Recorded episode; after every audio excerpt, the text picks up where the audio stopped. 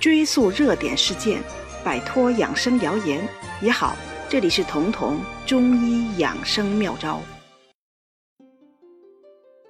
冬天是咳嗽比较高发的季节，如果在咳嗽的时候受到冷风刺激，那更是反反复复的难以消停了，让人非常难受。很多人会选择吃西医的消炎药，或者是吃能清热解毒的中成药来治疗咳嗽。但其实，只有你在咳嗽症状严重而且黄痰多、这种炎症表现明显的时候，才必须吃这些药。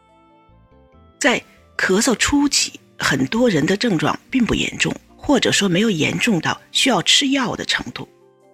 那么，用一些食物或者偏方，可能就能帮你逃脱一次长期咳嗽的折磨。甚至有些偏方在你咳嗽千言不愈的时候也有非常好的效果，甚至并不在药物的效果之下。但是，生活中很多人觉得吃偏方并没有用，比如有人吃了川贝蒸梨，这个偏方很著名，但是他们吃了症状倒严重了。这其实并不是川贝蒸梨这个方子不好，而是你食不对症。可能压根儿就吃错了，吃反了。那么今天我们就具体讲讲四个非常常用的治咳嗽的偏方：川贝蒸梨、烤橘子、隔水炖野荞麦以及芹菜梨汁儿。先说说第一个止咳偏方——川贝蒸梨。川贝蒸梨大家都很熟悉，但很少有人知道。痰多痰黄的咳嗽是不适合吃它的，因为川贝味甘苦微寒入肺经，它更能治疗的是肺热咳嗽。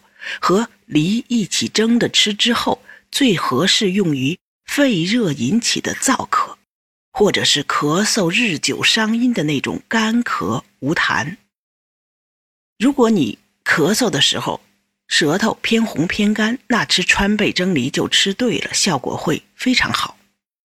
但如果你是肺寒或者受了风寒导致的咳嗽，痰是稀白而且量多的，特别是常年咳嗽的老年人，你再吃川贝蒸梨可能就没效，因为你吃错了。川贝蒸梨的做法很简单，就是用雪梨或者鸭梨一个。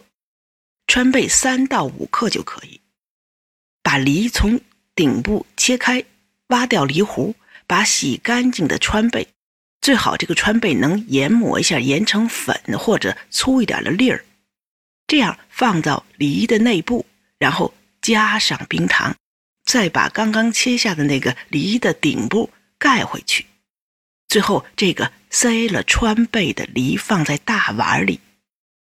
把这个碗放在锅中，这样隔水炖煮一个小时，一道治咳嗽的川贝蒸梨就做好了。需要注意的是，吃的时候要把梨和川贝一起吃掉。我们再说第二个止咳的偏方——烤橘子。烤橘子治疗的咳嗽和川贝蒸梨治疗的正好相反，烤橘子正适合受寒导致的。咳嗽或者说寒性的咳嗽，如果你没有嗓子疼的问题，而且咳出的痰是清晰的，那么吃烤橘子往往就合适，因为橘子是温性的，烤过的橘子性质更温，能驱散寒气、化寒湿。所以，如果你是燥咳或者热咳，那种干咳无痰的，那么吃了烤橘子之后，可能你的咳嗽就会加重了。烤橘子的做法也很简单，把橘子用微火烤到有香味儿泛出就可以了。吃烤橘子的同时，可以把烤过的橘子皮泡杯茶。如果你正好这个时候感冒初期，浑身怕冷，那么还可以加几片生姜，这个姜橘茶的祛寒止咳效果就更好。第三个方子大家可能比较陌生。隔水炖野荞麦，野荞麦也叫开金锁，是一个清热化痰的中药。我们吃的吉之糖浆里就有这个药，它适合治疗的是嗓子疼、红肿、黄痰很多、咳嗽严重，而且这种黄痰有的时候是很难咳出来，所以它治疗的还是一个痰热很重的咳嗽咳痰。野荞麦的吃法很特别，不是像其他中药那样用水煎，而是要隔水炖，这样它的清热化痰的效果才能充分发挥。每次可以用野荞麦十克到十五克或者二十克，放在大碗里，加适量的水，再把这个碗放到锅里，隔水蒸三十到四十分钟，然后喝这个蒸好的药汤。第四个。也是我经常推荐的，它就是纯食物了。这就是芹菜梨汁儿。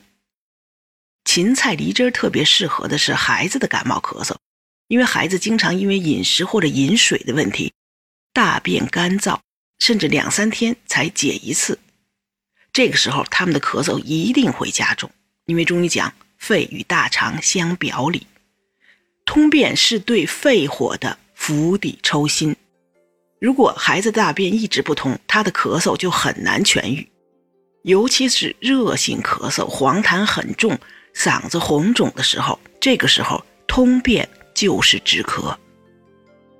芹菜和梨都是入肺经，能清肺热，而且它们的纤维素很多，这又增加了通便的可能。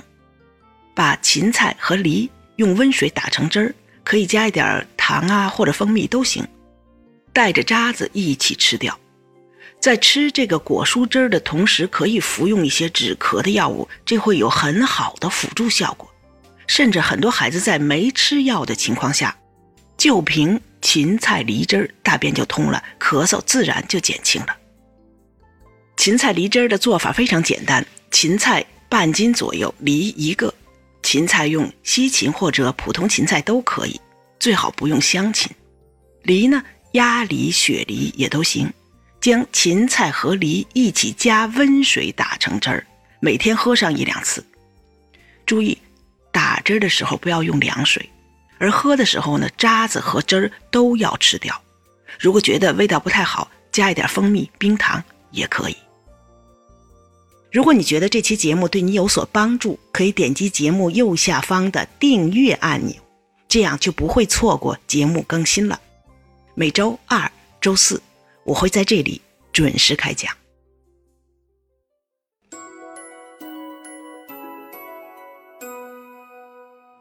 本节目由健康新同学、博吉新媒联合出品，喜马拉雅独家播放。